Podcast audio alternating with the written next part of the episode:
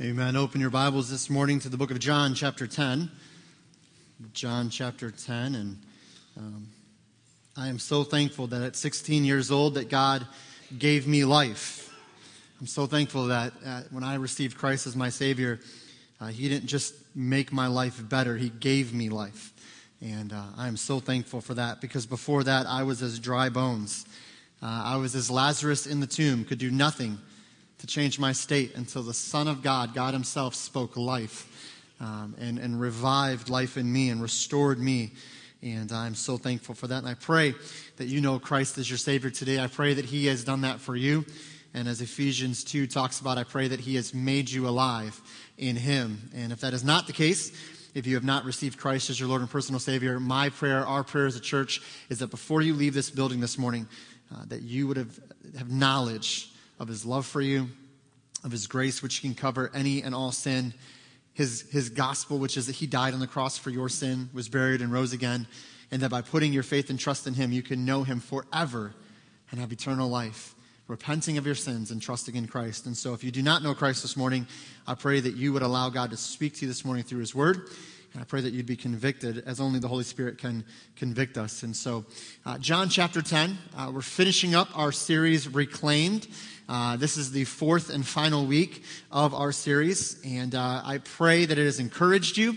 I pray that it's challenged you. I know that I've been challenged just in preparing this series for us, um, and we have covered a lot of ground. Uh, we started off the first week many weeks ago discovering that when we receive Christ as our Savior, uh, we are reclaimed to right standing before God. We are restored to our right standing, our right and true identity in God.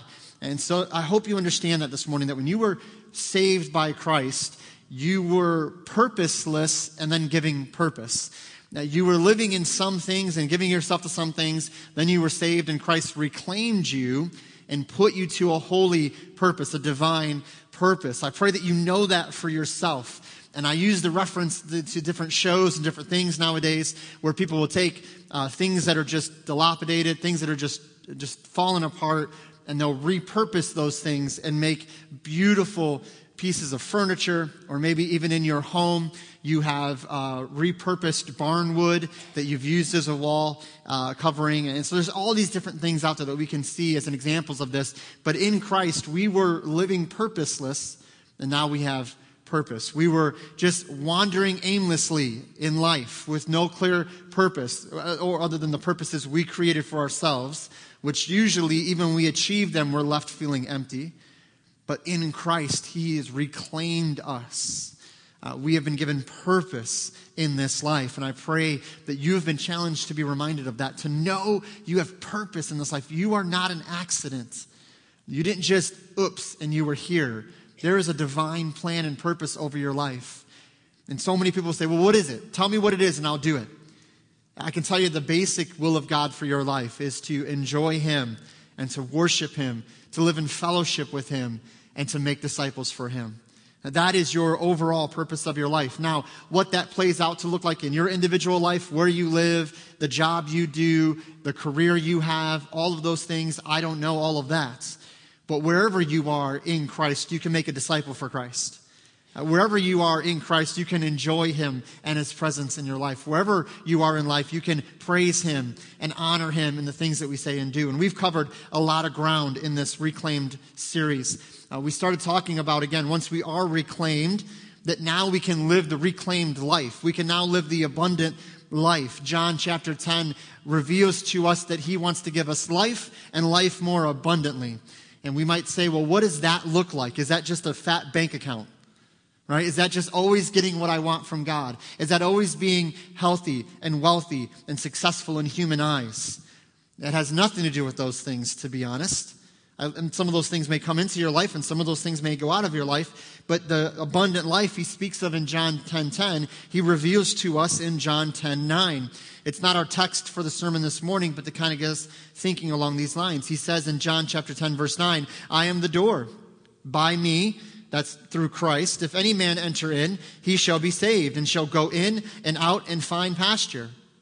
You know what the abundant life is in Christ? It's first being saved. Amen? Some of you are excited about your salvation. It's being saved. Amen? I always think this in my own life. When I react to the gospel in a very apathetic way, it's because I've somewhat forgotten how messed up I really was and really am. When I lose my patience with God, I have to remind myself how patient God was with me when I was rejecting and rebelling against Him. So, see, sometimes I think we let the reality of the gospel, well, I've heard that, I've seen that, I've been there, I've done that. That's great. But every time we respond to the gospel, and I'm not saying that's what you just did, I was just using this as an illustration of that. Have we forgotten? Have we kind of marred over the fact of our reality of our sin? Like how jacked up we really were? And are before Christ. And even in Christ, we still struggle. And we can live the abundant life and don't dumb it down. Don't make it so shallow that it's about stuff or circumstances. It's so much better than that. It supersedes those things that we think it is in our life because we are saved in Christ. Then it says we can come in and out and find pasture. I said it before in that first week. This is a earthly fulfillment of Psalm 23. David's famous psalm, Psalm 23, that he makes me to lie down in green pasture. He leads me beside still waters. All these, this idea of peace and comfort with God. Christ fulfilled that for us, earthly speaking. In this life, we get to find pasture and peace. But one day, we will be with him forever, and we will find the ultimate fulfillment of Psalm 23 when we are in his presence and at perfect rest and perfect peace and perfect joy. But in this life, we can actually enjoy that taste of the abundant life. We can enjoy the presence of God. Also, as we kind of unpacked living the reclaimed life, we realize that we can reclaim community in uh, the church. We can reclaim community in the church, and we can also reclaim our testimony in this world. We reclaim community in the church and we reclaim our testimony in the world. Community is vital for your Christian health. We need each other. We need each other. How often does the Bible talk about one another? When we pray for one another, we serve one another, we love one another, we minister to one another. We need the one another's. We need each other. So many people think, no, I just need Jesus. Well, you need Jesus first and far above anything else. But if, if you just needed Jesus, he wouldn't have given us the church. But he says, I give you the church because you are the body of Christ. You are going to connect to one another, have community. The greatest example of community on planet Earth should be the church. Because we have a connection that goes deeper than anything physical or surface. We have a spiritual connection through Christ. We are one in Christ. We share a common salvation. So our community should be so much tighter than somebody that just shares a surface connection or even a hobby or an interest that they get along with someone. We need to reclaim community, but also we need to reclaim our testimony in this world. We spoke last week that the things we say, do, and advocate do not just represent us individually, but represent Christ and his church. Fair or unfair, when you say something to someone that knows you're a Christian, it automatically is connected to Christ. Talk about a weight. You want to talk about a burden to carry? And I'm not saying we should feel burdened down, but we should feel a healthy weight to this. It's okay to realize the things I say and do and advocate reflect on my Savior. I always use this as an illustration. When I was in college, I attended Baptist Bible College in Springfield, Missouri. Go Patriots. Not the New England Patriots, the BBC Patriots, okay? There's a big difference. One is spiritual, one is not. Anyway, just kidding. Um, so, uh, when I was in college, I had to take a, a time off. Uh, me and the, uh, the guy that ran the finances at BBC, we had a couple conversations. Seems as though when you can't pay your bill, they don't want you to come back. I don't get this. We loved having you. When you can bring us that money, you can come on back, okay? But I had to go to uh, Mott Community College for two classes so I could keep my uh, student loans. Praise God for student loans. Not really, but anyway, keep those going. And so I took uh, summer classes at Mott Community College in Lapeer. Now, I'm not saying all the classes at Mott are this way. I'm sure they're not. I'm not saying all the classes at Mott Community College in Lapeer are this way. I'm sure they're not. I took psychology, and I took, uh, what was that class called? Interpersonal Multicultural Communications. Okay, psychology. Sandra actually took some classes at Mott before she went to Eastern. And so we were, uh, I think we might have been dating then. And so I told her what I was thinking. She said, Oh, you're going to have this teacher? I said, Yeah. So we started talking. I was telling her stuff we were doing in class. And she's like, Wait, you didn't have to do this? You didn't have to do this? You didn't have to do this? I was like, Nope, we didn't do any of that. I just show up, we talk for a little bit, I take a test, I go home. She was so mad. She's like, That's not at all what they do during the normal school year, but I took it during the summer. And you know what professors at colleges don't want to do during the summer? The same thing you don't want to do. They don't want to work, so keep it easy. Okay, so I love psychology. The other class, the interpersonal multicultural communications class, was what I like to call basically group therapy 101. We literally sat in a circle and talked about our cultural feelings and expressions. Now, there was some cool things we talked about in this class. I'll be honest. There was some really cool stuff that got brought out. But early on in the class, and I mentioned this before, it was discovered because they ask you to talk about yourself, like introduce yourself, what are your interests, blah, blah, blah, blah. First days of class, I was wearing my BBC sweatshirt. And of course, you know, just says, uh, it said Baptist Bible College right on it. And so kids are like, oh, so you're a Christian and you're Baptist and you're going to college for this.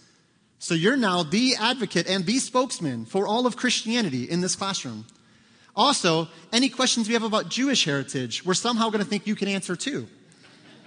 Any question about the Bible, Old Testament, New Testament, any denominational question, you are now, as a sophomore at BBC, going to represent all of Christendom in this class. And I realized very quickly, as unfair and unrealistic and silly an expectation as that was, I had so many conversations with people just because they knew I was a Christian. One girl told me, she said, Yeah, I don't know about this whole Jesus thing. I went to a church when I was 16. All I know is I walked in the door, they were jumping around, barking like dogs, hooping and hollering, and gibbering, jabbering. I didn't know what was going on. I got so scared, I ran out the back door. Thought about Paul's words in 1 Corinthians if you come in acting that way, they're going to think you're nuts. Another woman told me, older woman, probably at this time I was in my early 20s. She had to be in her early 40s, mid 40s. She leaned over, whispered, and said, I just want you to know I'm a Christian too. Okay? Are we being recorded? Like, is Big Brother involved? What's going on? She said, Well, I just think it's more of a personal thing. It's not really to let out, you know. She said, I have a closet type religion. I just kind of keep it to myself. Okay, whatever. I had so many conversations with people. The professor didn't really care for me. We had some interesting conversations, which was good. Listen, seriously, I'm being really honest here. I'm not trying, that wasn't sarcasm. It was awesome. Because this woman instantly treated me with defense, instantly standoffish.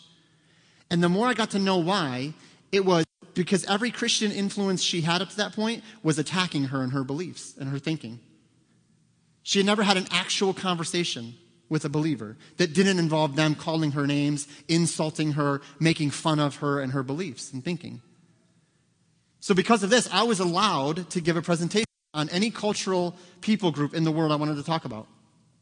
I went to Ron and Debbie Abrams' house uh, when they were staying down in Rochester, and explained all about the tribal people. This is a people group that he and his wife has ministered to for a long time. They're just coming out of the field. Am I cutting in and out? Okay, we'll just use the pulpit. Unless it's a battery thing and you want to change them. Am I good now? Good now. Hear me? Okay, I'm just going to keep going and we'll see how it goes. Um, if it just explodes on my ear, just go home. Um, but I got to meet with the Abrams for about two hours, and he gave me all of his PowerPoint presentations, all of his literature that he had on this people group, all of this stuff about how they're translating the Bible into their language. Now they have a complete Bible. They didn't at this point. They had books, Ephesians and uh, 1 Corinthians and a couple others. And I was able to give like a 25 minute presentation about this people group because it was a cultural class. At the end of this class, or this presentation, you can open up for questions. And the professor, the whole time I'm talking, she's just getting more and more angry because I'm talking about these are missionaries that are going to us. Now, I never want to preach the gospel in the presentation. I wanted to make sure I didn't do that because I don't want somebody to, oh, this is just a Jesus thing. I just talked about the people group. I talked about their culture, their food, their everything. And then I talked about the missionaries that were, this is how I got the information. And one person, the first question that was asked was, a, a, I think it was a guy in the class said, why would someone do that? Why would somebody leave America and all the comforts that we have and go live in that environment and that area, suffer all of that for over 20 years? Like, what would be the point of doing that? And they're not gaining anything financially. And I was able to that's a great question. They believe, and I gave a presentation of the gospel. You know what's funny is in that class, as unfair as it was for me to be the face of Christianity for eight weeks or whatever it was, six, eight weeks, I'm so thankful that God allowed me to go through that. Why? Because it's helping me even to this day to realize, man, we have to be so careful what we say, what we do, how we interact with other people. I know, listen, I know that people in their sin will frustrate you. I get our culture. I get all of that. I understand where we're coming from. But if we're not careful, we're going to alienate people from the gospel, not because the gospel is a stumbling block, but because you and I are the stumbling block. Not because they tripped over Jesus, but they tripped over us. And we actually hindered them from getting to Jesus because we wanted to argue some minor point instead of taking them to the gospel. And we have to reclaim our testimony. That's just the introduction.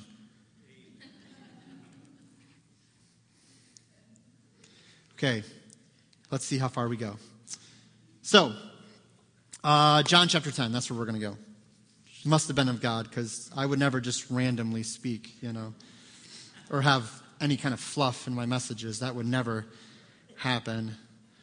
So, John chapter 10 and verse 17. Because as wrapping up the series, I want to look at uh, one more area of our lives that we can understand that through Christ can be reclaimed for his glory. Not just community, not just our testimony, but also our marriages. Our marriages. We need to talk about reclaiming our marriages. John 10 and verse 17. Therefore, does my Father love me because I lay down my life that I might take it again? No man takes it from me, but I lay it down of myself. I have power to lay it down, and I have power to take it up again. This commandment have I received of my Father. Now, here we read of a powerful sacrifice that Christ was willing and did make for those that trust in him. He laid down his life for us, as well as took his life up again. When we place our faith and trust in Christ, we are saved right now and also will be saved when we see God face to face. We are cleansed now and will remain cleansed by the power of Christ's sacrifice through the rest of our life and when we see him face to face. And the question is this that's great, Pastor, but why did you reference that in relation to marriage? Why did you go there instead of going to another passage? Well, I'm glad you asked that question. It's a great question. I appreciate you sharing your heart honestly this morning and asking that question so that we can go over to Ephesians chapter 5. Ephesians chapter 5, and I, I want to read just a couple of verses here. And as we go to Ephesians 5, I want to see the connection back to what Jesus said in John chapter 10. Ephesians 5 and verse 21.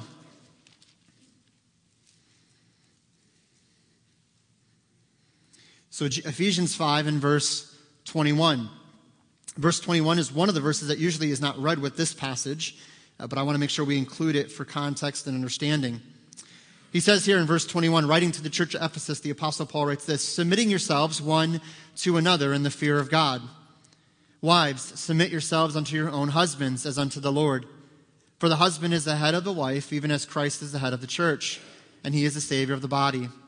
Therefore, as the church is subject unto Christ, so let the wives be to their own husbands in everything. Husbands, love your wives, even as Christ also loved the church and gave himself for it, that he might sanctify and cleanse it with the washing of water by the word, that he might present it to himself a glorious church, not having spot or wrinkle or any such thing, but that it should be holy and without blemish. So ought men to love their wives as their own bodies, for he that loves his wife loves himself. Let's pray and ask God to bless the reading of his word. Father, we ask that you would apply these truths to our lives. We ask that we would leave changed than the way we came in. We ask that we'd be fully submitted to you and submitted to one another in a way that honors you. Father, I pray that as we just start to unpack this idea of marriage, start to unpack this idea of reclaiming marriage for your glory, I ask that you'd give us wisdom, guidance, and direction. I ask that we would realize that our marriages as Christians, as followers of Christ, is meant to stand out in this world. It's intended to be different than what's around us. Not so that we are glorified or we are praised, but that you are honored and you are praised. And so, Father, thank you for the gift of marriage. Thank you for um, your love for us. Thank you for giving yourself for us when we were unlovable. You chose to love us with the greatest act of sacrifice. Father, bless now this time and bless your word, we ask in Jesus' name. Amen. The greatest picture on planet Earth of the glorious gospel is found in Christian marriage. It is this earthly illustration that we see the relationship also between Christ and the church. So here, the Apostle Paul is telling us there's a couple things that marriage, earthly marriage, is meant to be a picture of. Paul's amazing intellect, as intelligent as Paul was, knowing all that he knew of the Old Testament, having personal revelation from God himself, decides by the inspiration of the Holy Spirit to put marriage as the greatest earthly picture of the love of Christ for the church, meaning salvation, the gospel, and the relationship between Christ and his church. It's an amazing, amazing reality that we see this. If you are here, by the way, and I, I don't have to say this, but I want to say this. Here, by the way, and you're in a different stage, a different area of life. So maybe you're younger and not married. Maybe you're a little older and not married. By the way, if you're older and not married and never been married, nothing's wrong with you. Okay? There's nothing saying you have to get married. So I, have talked to people who are later on in their years, maybe in their 40s and never married, and just start to really wonder something must be really wrong with me. Uh, no, there's nothing wrong with you. You just keep walking after Christ and following Him. Uh, don't let someone else pressure you into thinking you need to fit some norm or some mold. You follow Christ. Uh, if you're here and you're a young man or a young woman, maybe in your young 20s or somewhere in there, and you're contemplating this idea of marriage, I pray you'd understand this message is for you. And if you're here this morning and you're in a different stage altogether, maybe you were married, maybe that ended of your choosing, maybe it didn't end of your choosing.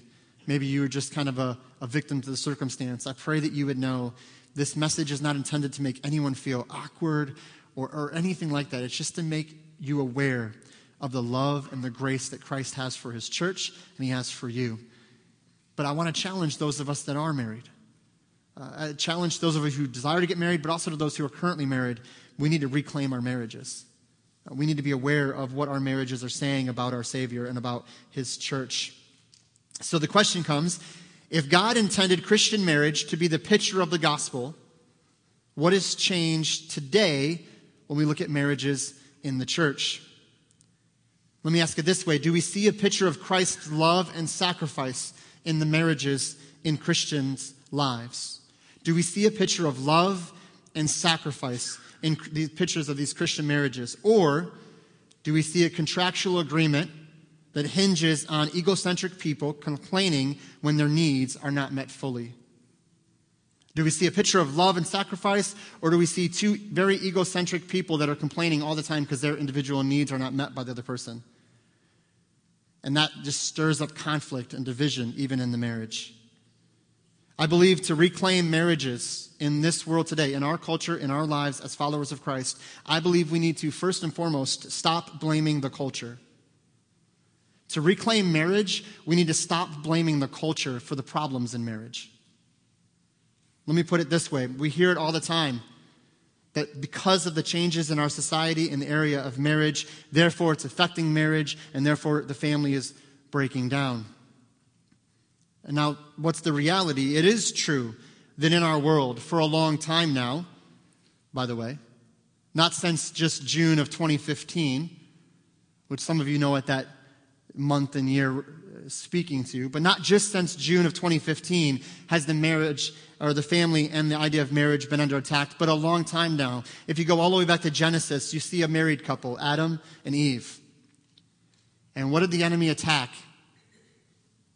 Not their integrity or their character. He attacked them by dividing them, husband and wife, and attacking the Word of God. And by the way, the enemy's plan has not changed. He's still attacking families. And I understand that his, his attacks are real. I understand that marriages and family in our world today are under attack. But that's not new. And that's not something we should be surprised with. And it's definitely not an excuse. You see, the principles of Christian marriage in our world today will stand in stark contrast to the cultural norms we see around us. But again, should this surprise us? Should it surprise us that the cultural norms are different than what Christian marriage should look like? No, it shouldn't. The cultural norms will fall away from biblical standards. This is the reason that two Christians really should be the ones that are getting married. That two believers should be getting married, not a believer and an unbeliever. Because, see, the, the problem comes into play pretty quickly when somebody's saved and somebody's not saved, and they join in marriage, and now they're not equally yoked. The Bible uses the term, Paul says in Corinthians, don't be unequally yoked. That means for someone to be in Christ and someone not to be in Christ and then to get married. Instantly there's division, instantly there's conflict. Because the cultural understanding of marriage and the biblical understanding of marriage are starkly different. They're completely different. Motivations are different. But let me ask it this way just because the cultural norms are not following biblical standards, just because society is changing, there's things happening in the area of marriage in our country that we don't agree with, does that mean that two individual people are unable to live in a healthy and Christ like marriage? Because now that two men or two women can get married, is that why a husband and wife argue and fight?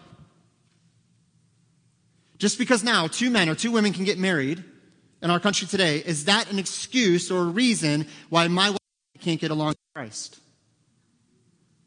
Of course not. We can disagree with the stance our world takes on marriage. We should stand for the principles in Christian marriage since it is God Himself that instituted marriage. But we cannot shift the blame away from our choices and actions and put it on the culture and say somehow we're free of that because, well, marriage is breaking down in our world today because of this or that. I can disagree with what our culture decides to do. I can disagree with what our court system says is now okay or not okay. I can disagree with that. I can even speak out against that in an appropriate sense in an appropriate forum. But I cannot use that as an excuse to say why this marriage between my wife and I is not falling in line with biblical standards. Do you know, I honestly think, this is just my opinion, in our world today, I don't think it's those sinful people doing all these things that's affecting the family the most and tearing down the family the most. I honestly think it's two Christian individuals that aren't fully surrendered and submitted to Christ living in a Christian marriage that are falling into sin, that are doing all these. I think that's causing more harm. I think that's doing more damage. I mean, if you want to stand for Christian marriage, then be committed solely to your spouse, not to anyone else. That includes flirting with someone. That includes looking at things you shouldn't be looking at on the computer. It's all included in that. See, that's what the Bible lays forth. But we can easily just go, well, yeah, but it's the world, it's society, it's. No. We have to stop blaming the culture and take responsibility for ourselves. Paul encourages the church in Ephesians chapter 5. He says he talks to the husbands and the wives. He talks to the husbands and the wives to do what they can do. Hear this now. He doesn't tell the wife to make the husband do this or that, and he doesn't tell the husband to make the wife do this or that. Did you get that? There's a lot of that's in that statement, wasn't there? That was great. I always love when that happens. That was a Hamlin right there, but you, anyway. Uh, yeah, a couple Hamlins in there. Isn't it amazing that Paul says, wives, and lays out some things they should be doing in Christ? Husbands, and lays out some things they should be doing in Christ. He never tells, okay, husband, go fix your wife, or wife, go fix your husband. And man, I see, I, I just, I think what we see in our world today is so many spouses trying to fix the other person, trying to make the other person.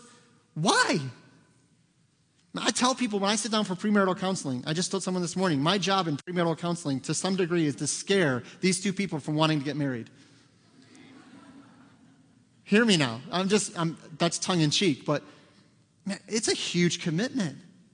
I want to make sure these two people know listen, this is not going to be easy. There's going to be some bumps in the road. We got to understand it's not just about an emotion of love, it's about a commitment of love. Love is not just a feeling, a warm and fuzzy butterfly kind of feeling. Sometimes it is. But sometimes you're going to be like, why are you still here? Like, just could you just leave? Like, I really would like you to just go, like, and take your underwear off the floor with you. Like, get out. But man, we can't, when we go into marriage, one of the things I say often is I'll say, Do you take them just as they are right now, with their strengths and their weaknesses? Do you take them as they are right now, with their strengths and their weaknesses? And it's so funny. On the wedding day, oh, yeah, of course. Yeah, sure, sure, sure. And then about five years goes by, maybe five months. And you're like, man, I didn't really know what I was committing to. I didn't know they were going to do that. Why? The toilet paper goes this way, not this way. Man, we need to understand that it's not about trying to fix the other person. It's not about a husband making their wife do this or the wife making the husband do this. Paul addresses to the individual. In this text, we see a couple words we don't really care to see in our culture today. In Ephesians 5, we see that the, the Bible encourages submission. Submission. Now, the word submission, just so you know, does not mean slave.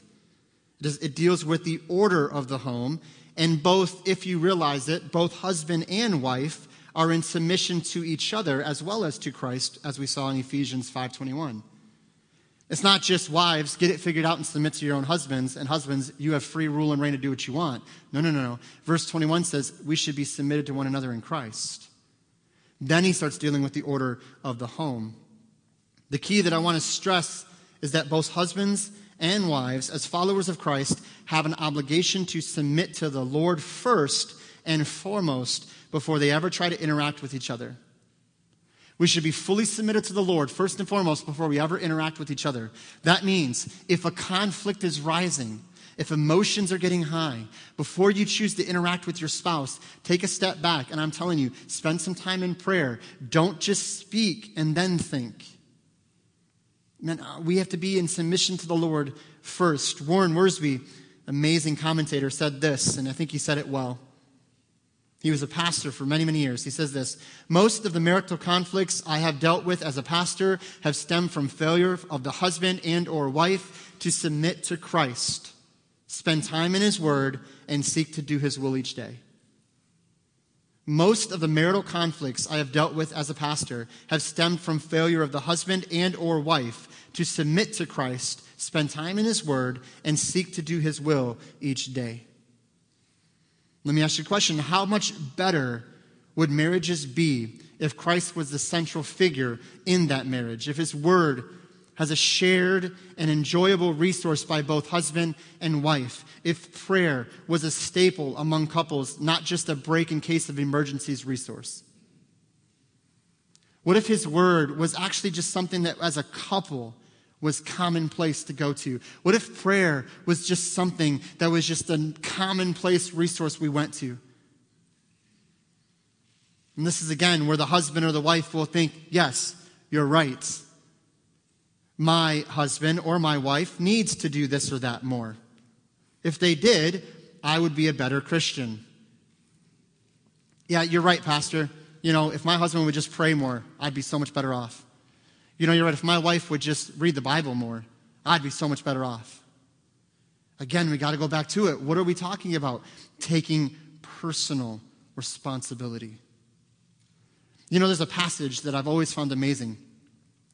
It talks about the idea that if a wife has a question or something they're struggling with about uh, something to do with the Word of God or about God Himself, the encouragement is to ask your own husband. To ask your own husband. I don't see that as a negative, by the way. What I see that as is a beautiful relationship between husband and wife. But you know what that does tell me as a husband? It puts a little weight on my shoulders, doesn't it? Here's what the Bible is saying Sandra should be able to come to me with any Bible question. And I should be either ready with an answer or ready to do some work to find the answer to help us grow together. Now, that doesn't mean that she can't do it on her own, but that's the point. She shouldn't have to do it on her own. She should be able to come to me and me go to her in this equal submission and get into the Word of God together. But do you know how many spouses, husbands or wives, maybe don't even feel comfortable sharing what God is showing them in His Word with their spouse? They don't even feel it's available to them, that's a tragedy. And again, if you're here and you're younger and not married, I would encourage you be praying for that regard. Look for someone that has an interest in God's word. Look for someone that's interested in the things of God long before you ever get married. If you're here today and you would say, you know what, Pastor, I get it. I need to focus on myself, but there is a part of me that wishes my husband or wife would be more interested in things of God. I'm not saying you can't pray to that end. I'm not saying you can't encourage them in the word of God.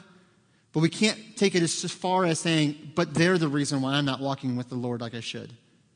We can't do that. We have to look at it as our own personal responsibility. So, how do we do this?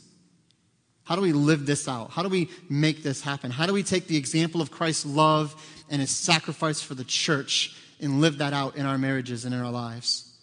Even if you're not married today, how do we live that out in our own life? Well, the first thing we have to do is we individually focus on our own mission. We individually focus on our mission. Paul says it well in 1 Corinthians chapter 7 and verse 29 as he's dealing with marriage of all different kinds in that chapter.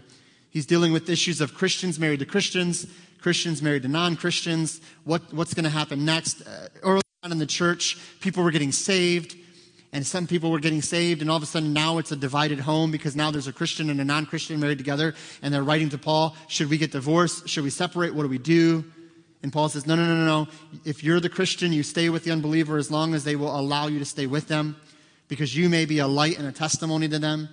He's basically saying, don't, don't stop now. To keep doing what you're doing. But he says this, but if the unbeliever puts you away or, or puts you out and separates from you, you're, you're free of that. You can't control that.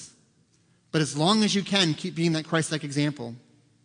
And I want you to think about that because as he's dealing with all these things, he says, when he gets down to the meat of the chapter, he says this in verse 29 But this I say, brethren, the time is short. The time is short. What does Paul mean? Why does he speak to this idea of time being short in dealing with marriage? I believe he is referring to the reality that life is short that we don't know when the Lord is going to return, and we need to take advantage of every moment we have. In our marriages, to reclaim them, we must not live for them. You want to reclaim your marriage? Don't live for your marriage. But we live for our mission. See, time is short. So, what do we need to focus on? Not our marriage, but our mission. And out of focusing on our mission for Christ, guess what will blossom and benefit our marriage? When I'm more focused on what God has for me in this world, that I'm called, Acts chapter 1, verse 8, to make disciples. To make disciples, to be an impact for Christ. Man, when I'm focused on my mission, I'm not going to fight with my wife because I ain't got time for that. We don't have time for conflict. We don't have time to argue. We don't have time to get caught up in all these things of the world. Man, our minds are being renewed because we're focused on our mission. And this is again where, depending on where you are in your area of life, if you are married or not married, you have been given a mission from God. So stop worrying about, am I going to get married? Am I going to get married again? What's going to, man, I understand why that's a concern. I get it. But let's just maybe for a time, just put that in the back seat for a second and say, God, what do you have for me right now where I am? What does Paul say? In all things I've learned to be content. Right? In all situations, I'm content. Why? Because he was focused on his mission. He was focused on what God had for him to do. So, my encouragement to you is preach the gospel, live for Christ, enjoy his presence, seek him in all things. And I'm promising you, if you are married, it will benefit your marriage. Because guess what?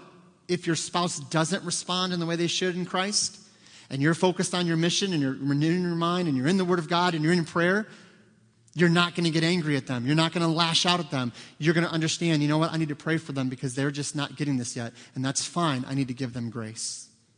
I need to encourage them, but I need to give them grace and not try to control them or make them something. So, first, we individually focus on our message, or I mean, on our mission. Secondly, we realize the power of the Word in us. We realize the power of the Word in us, the Word of God. Go over to Colossians chapter 3. Colossians chapter 3. We're going to read just a couple verses here.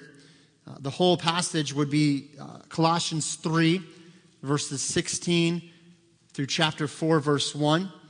Uh, that's a parallel to Ephesians 5, verse 21 through Ephesians 6, verse 9. So, Colossians 3, if you're taking notes, you can jot this down and read them in their entirety later. Colossians 3, 16 through 4, 1, chapter 4, verse 1, and Ephesians 5, 21, all the way through chapter 6, verse 9, are parallel passages. These are going to be similar contexts that Paul's writing to the church. One he writes to the church at Ephesus, one he writes to the church at Colossae. But I want to focus on this passage together.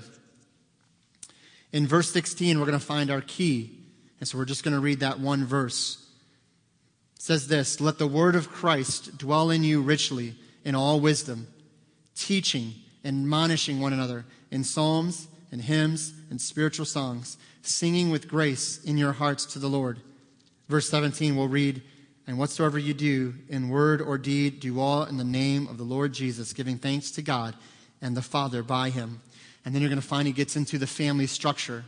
He's going to talk about husbands and wives and children and all these things. And as you're thinking about this, we need to understand that it is important to note that the key in functioning in a way that pleases the Lord in our marriages, in our homes, and in our relationships is to what he says in verse 16 to let the word of Christ dwell in you richly. Let it teach you and admonish you or encourage you or strengthen you to do this or that. And what does he say in verse 17? In whatsoever you do in word or deed, do all in the name of the Lord Jesus, giving thanks. What is he talking about? What is the in everything you do? Do you know what that means in the Greek? Everything you do. It's amazing like that. In everything you do. That means in every conversation with your spouse that means, by the way, we're not getting into it for time's sake, in every conversation with your children, in every conversation with your grandchildren. Uh, see, this is an amazing thing. How do we function in a way that pleases God in all these areas? Man, it can be overwhelming. How do I treat my employees? How do I treat my employer? How do I treat my neighbor? How do I treat my wife? How do I treat my kids? How do I do all things? How do I do all things in the name of Jesus Christ and give thanks for them? Well, verse 16 let the word of Christ dwell in you richly. And let it be a foundation. Let it be the thing, the source that we go to. We've mentioned this the last few months here. What does he say in John chapter 15? Let my words abide in you. And if my words are abiding in you, then you are my disciples, he says. You see, how do we reclaim our marriages? We focus on our mission and we realize the power of the Word of God in us. We cannot do any of the things that lead to a healthy and Christ like marriage without the right perspective on this life and the understanding that we have all we need through the Spirit of God and His Word. You can't blame society. You can't tell God, well, you didn't give me what I needed. Uh, you didn't equip me for this. He gave you everything you need by giving you His Word and the Holy Spirit of God through Christ. Now, let me say this because you might think, okay, I just need Jesus and the Bible, and I'm good. I can live a, a healthy, Christ like marriage. That's not all that God has given us. Those are the two keys that we need to live in a healthy marriage to start, lay a foundation. But we don't neglect wisdom from other couples. We don't neglect wisdom from those that have been married longer. We utilize marriage resources and even getting counseling to deal with certain areas if we feel it would be helpful. We utilize marriage resources. We read if we can. We, we watch online videos or seminars if there's a marriage speaker that we're listening to that has a biblical perspective on marriage. It doesn't mean we just go, okay, I'm just going to read the Bible. I got the Holy Spirit. I'm good. Yes, that's all you need. But there are so many great resources available that we can look to for additional help and additional wisdom. Do we need them? No, we just need Christ in His Word, or Christ in me and His Word, and I can live in a healthy way that honors Christ. But why would we neglect these other resources when they're there to help us? Now, so many times people just don't give resources a chance. They don't even listen to those things. And then something happens, and it's almost like now we got to go to the emergency mode, and now we got to get help. Man, listen to other couples that have been married for longer than you have. It doesn't mean we take everything they say and do everything they say. It's like when Sandra was first married with Anthony. Man, every single woman had some piece of advice. Eat this with this and that, and this will take care of that nausea, and do this and do that, and do this and do that. After like a couple weeks, I was like, please stop talking to women in our church at all. Because she'd come home so confused. I'm supposed to eat Ritz crackers and drink this and go to bed on my side and sleep with my foot in the air. It's just crazy. Marriage can be the same way. Listen, with sometimes with great intentions, other couples try to encourage and they end up just discouraging. Sometimes they give you a plan that worked for them, but maybe it's not going to work for you. So we don't take every single thing and run with it. We use discernment, obviously, but don't neglect those resources. Again, if God has put people in this church that can encourage you and help you, why would we not go to them?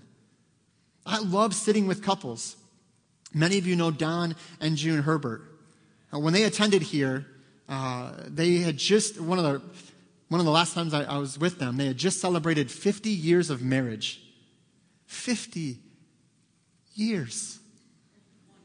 I can't even, I mean, I know Sandra's just like, I hope, because it's such a blessing to be married to him.